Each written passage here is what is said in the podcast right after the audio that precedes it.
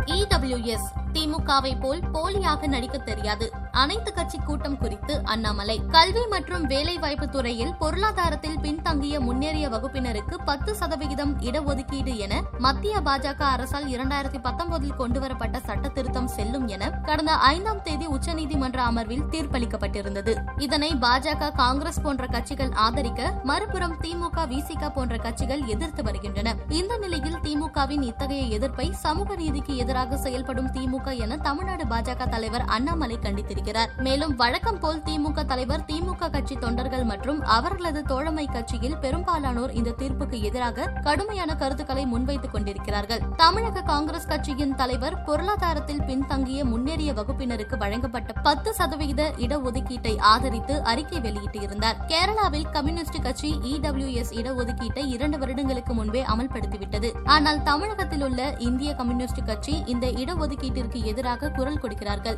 திமுகவிடம் நாவை அடகு வைத்து பிழப்பை நடத்தும் கம்யூனிஸ்ட் கட்சியிடம் வேறு என்ன எதிர்பார்க்க முடியும்? திமுக தலைவரும் தமிழக முதல்வருமான ஸ்டாலினுக்கு சிலவற்றை தெளிவுபடுத்த விரும்புகிறோம். முந்தைய காங்கிரஸ் ஆட்சி காலத்திலிருந்தே நடைமுறையில் உள்ள இதர பிற்படுத்தப்பட்டோரில் முன்னேறியவர்களை தீர்மானிக்க ஆண்டு வருமானம் ஆறு லட்சம் ரூபாயாக இருந்தது.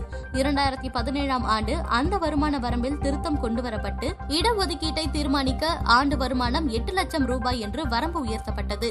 அதன் பின்னர் இரண்டாயிரத்தி பத்தொன்பதாம் ஆண்டு இடபிள்யூஎஸ் சட்டத்தை மத்திய பாஜக அரசு கொண்டு வந்தது. தமிழகத்தில் இடஒதுக்கீட்டின் மூலமாக ரெட்டியார் நாயுடு பிள்ளை முதலியார் பிராமணர்கள் மலங்கரா கிறிஸ்தவர்கள் தாவூத் மீர் இஸ்லாமியர்கள் போன்ற எழுபத்தி ஒன்பது சமூகத்தினர் பயன்பெறுவார்கள். நடைபெறவிருக்கும் அனைத்து கட்சி கூட்டம் நாடகத்தில் நடிகர்களாக பங்கேற்க தமிழக பாஜகவுக்கு விருப்பமில்லை. திமுகவை போல் போலியாக வேஷமணிந்து எங்களுக்கு நடிக்க தெரியாது. ஆகவே அனைத்து கட்சி கூட்டத்தை தமிழக பாஜக புறக்கணி புறக்கணிக்கிறது என்பதை இந்த அறிக்கையின் வாயிலாக முதல்வர் ஸ்டாலினுக்கு தெரிவித்துக் கொள்கிறோம் என்று அண்ணாமலை கூறியிருக்கிறார்.